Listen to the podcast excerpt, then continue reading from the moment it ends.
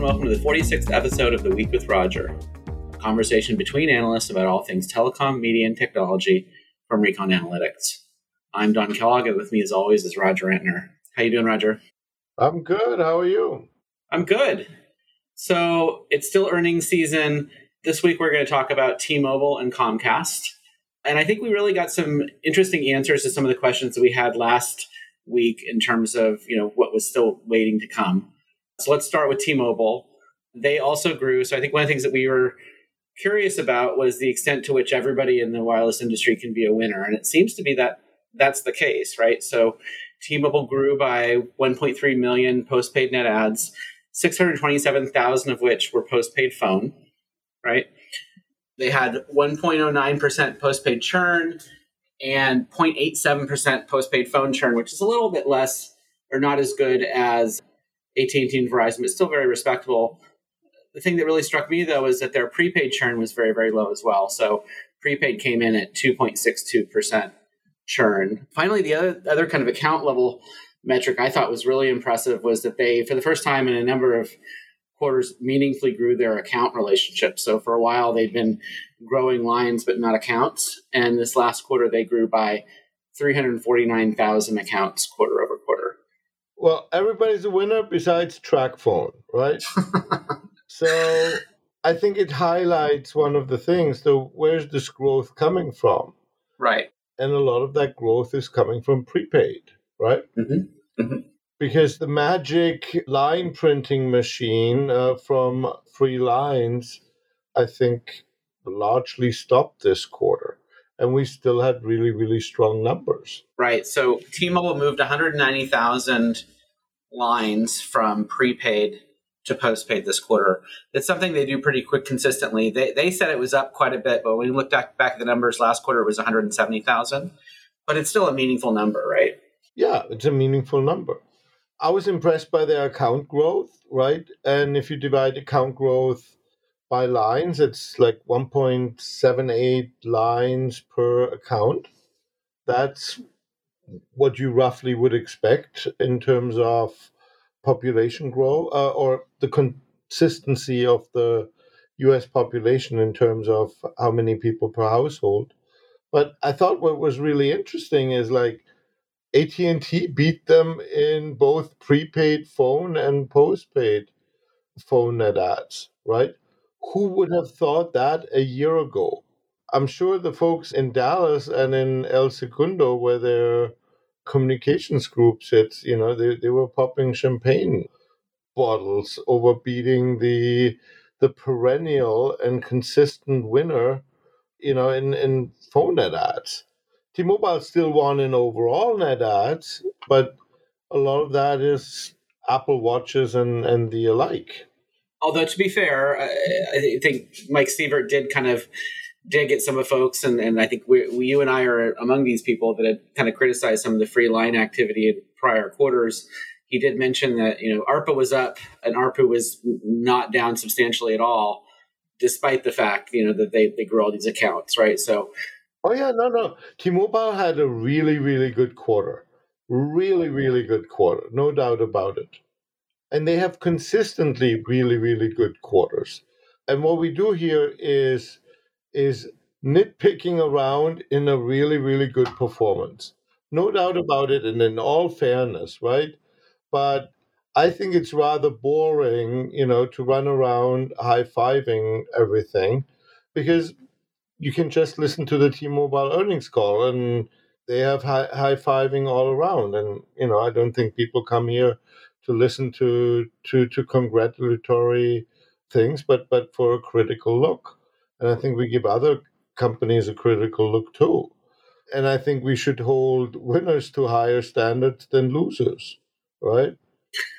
So they did get drop a couple data points that I thought were really interesting regarding some of their initiatives, right? So uh, a couple of things they've been really focusing on last couple quarters from a growth objective perspective is, is their build out in rural America. So they mentioned that one third of their account growth, which was you know, again 349,000 new accounts this quarter over last quarter, they said one third of that was coming from rural areas, right? And, and they also mentioned that their They've, they've said that they had lower teen penetration rates in rural markets. This time around, they said 13%. So they're, they're getting more specific about their rural aspirations and how well they're doing. So, you know, one third of 349 works out to be roughly about 150,000 accounts, net new accounts from rural markets, which I think is good. Yeah, up from a quarter.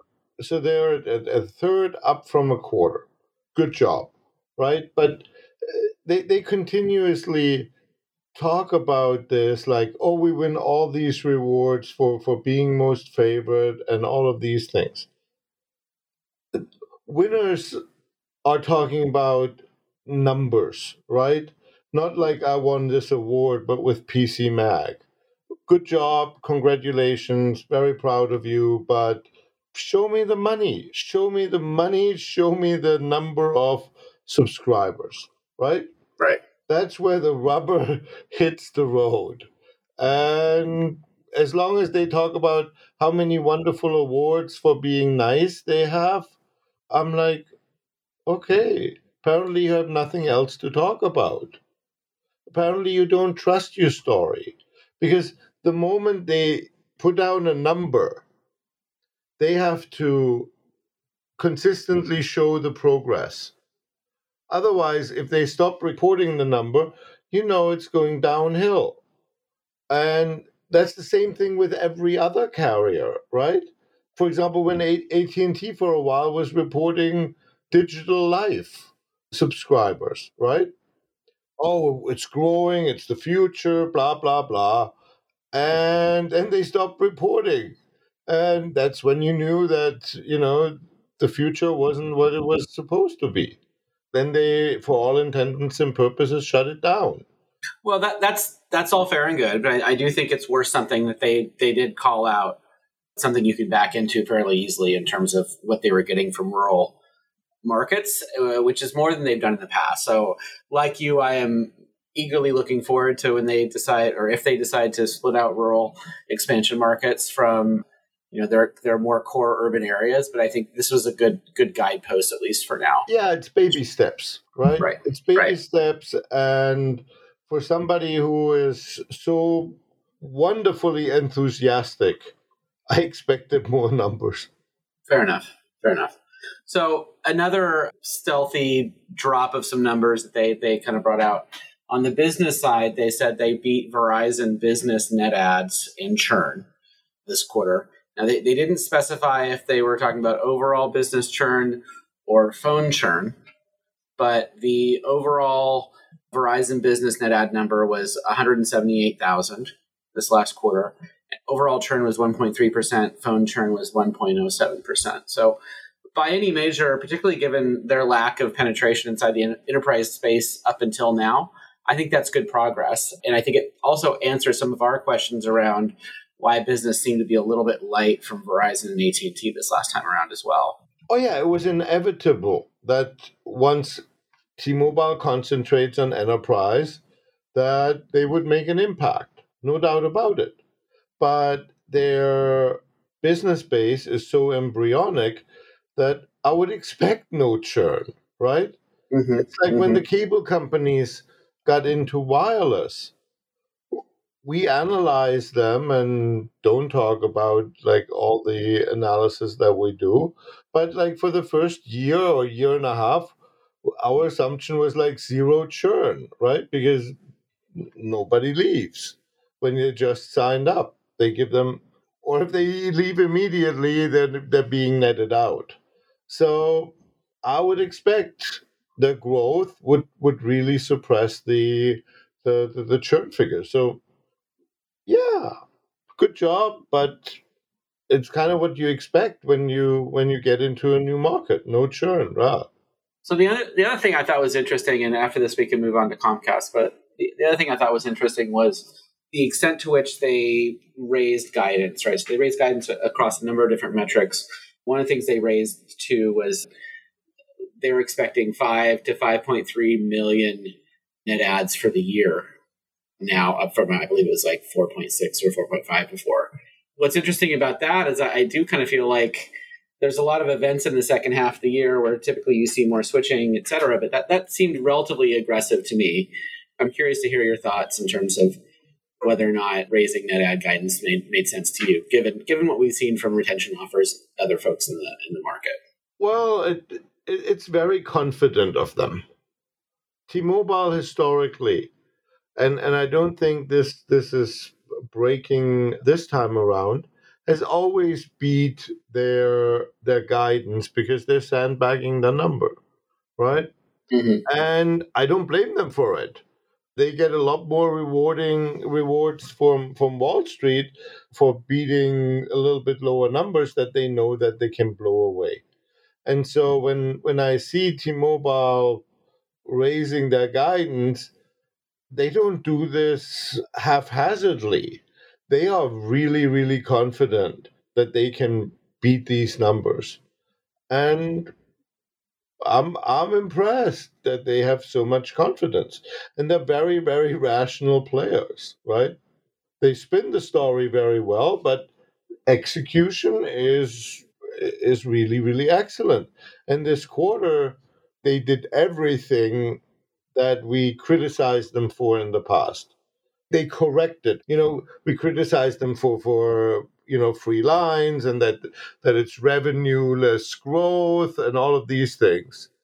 And it's as if they listen to us and and say like okay we'll prove you guys wrong. We can do it different too. And they did it. And you have to hand it to them right? Yep. It was definitely a very impressive quarter. And i'm really intrigued to see what the second half of the year looks like right? So We've got back to school coming up. There's obviously going to be an iPhone launch here in Q, probably Q3 this year, unlike Q4 of last year. So that'll kind of make Q3 a little bit more interesting. And then, as you know, back holiday season is by far the largest quarter in wireless every year. So, given what we've seen from the first two quarters, particularly from T-Mobile, but from the industry as a whole, I'm excited to see what what everybody's going to come up with for the second half of the year. Yeah, and, and as long as the economy is, is really moving quite strongly forward, it looks like the story is, is continuing to to be a happy one for, for everybody around. So speaking of which, Comcast also announced, so they don't announce nearly as many details about their wireless business since it's not really their core business, but they did have a couple things you can either back into or, or, or numbers they explicitly release. So they now have uh, 3.3 million subscribers, and they added 280,000 subscribers this last quarter.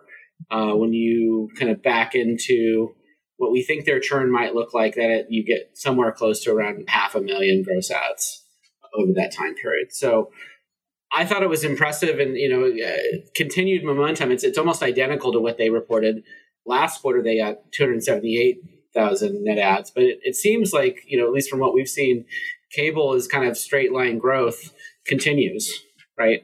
Within wireless and, and Comcast, I think is further evidence of that. Yeah, and and this growth came with the new family style plans that they introduced, right? So they're all rounding out their offer to be, you know, more and more like a straight competitive product because Comcast realized that it's tapping out the one and two line market. They needed three and four lines, and that's why they launched that new plan. And the numbers panned out for them, right? Well, and realistically, they should want those three and four line accounts too, because as you know, churn tends to be lower than the larger amount of lines you have right? So from an economic perspective, it makes more sense to try to go out and poach those larger accounts, even if you've got a lower ARPU associated with that. Uh, absolutely, but it, and it shows how how Comcast's mobile group is is growing up, right? You know, at the same time, the the ARPU for these guys, you know, is still a little bit challenging, right? They are undercutting everybody on price you can still have like five lines for 15 bucks if you don't use any data. Yeah, that's fair. But, you know, I mean, the other thing Comcast did announce that, that I didn't mention was that, you know, their adjusted EBITDA was up quite a bit as well. So they're now up to $68 million worth of EBITDA in wireless. across those 3.3 million accounts. So last quarter, they announced that they were profitable in the wireless segment. Yeah, they, they are growing into profitability. Altice that also reported and had a spectacular 5,000 line growth, right? Is the example that shows you when, when you want to be profitable too early in this game.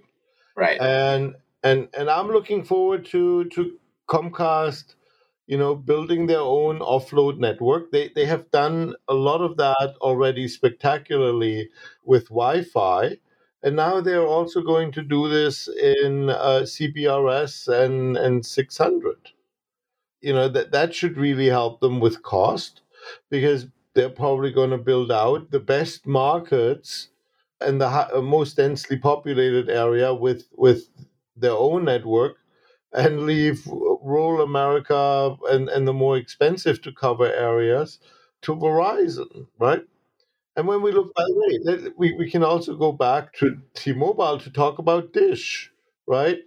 And who knows who won here $100 that we talk about it at the very end. Right. Yeah. So the first first two questions actually on after the quarterly earnings call from the analysts were both about Dish to T-Mobile. I thought they sounded fairly defensive in terms of you know what, what they basically had said was that I didn't want to have the customers and the money anyway, right? I'm better right. It was kind of kind of like a Jedi mind trick where they were saying, "Oh, well, you know, if we lose the Dish customer, wholesale customers, then we'll have more capacity for our own customers," which is which is true. But I think it's you know diametrically opposed to I think the viewpoints you've heard from AT and T and Verizon, which is well, to say, and, and, it's diametrically opposed to what T-Mobile said like a year ago. Of we're going to be the best and easiest and and cheapest MVNO host in the country because we have so much capacity we don't know what to do with it, but give it to MVNOs.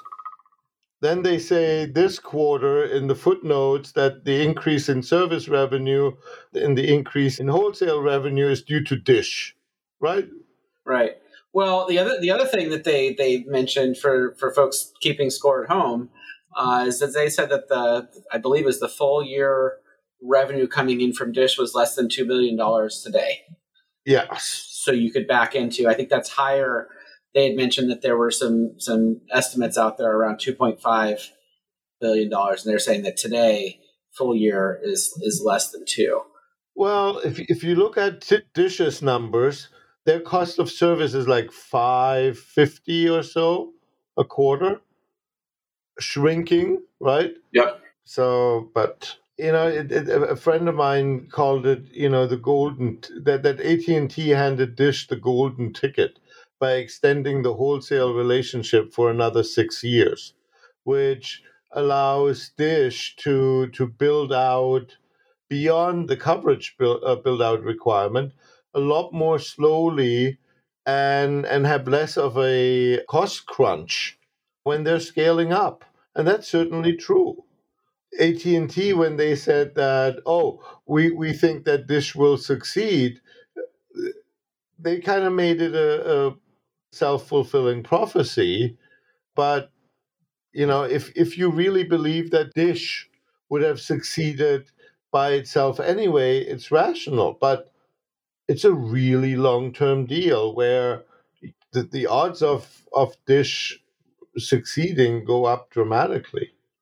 Yeah, well, I think what's interesting is, you know, I, I, know you've you've long been a skeptic of the MVNO kind of business model, but now we've got, you know, in Comcast, Charter, Dish, and Altice, they all have you know roaming. They're all MVNOs, you know, and, and with the exception of Altice, if you can manage to have an MVNO but also build out your own network and you know harness ownership economics in the dense urban areas where it makes sense, where you're going to have capacity constraints, then maybe being an MVNO is is not so bad. You just lean back on your your roaming partners. Right, it's being a hybrid MVNO it's like you have owner economics where it is advantageous to build the network, and you have MVNO economics where it is not that profitable to build an, a network or where your payback is in the 10 20 year range right? So in a way Comcast, Charter, uh, Altice, and Dish found a way to have the cake and eat it too at the same time. So you have to admire that, right? Mm-hmm. It, it will be interesting, but we, we see it with the with the cable guys. It takes a while to to grow into scale and where, where it becomes profitable. But overall, when you are a, a pure play MVNO, it's a really good business model, you know, to be not too successful. Because as an MVNO, you have low fixed costs and high variable costs.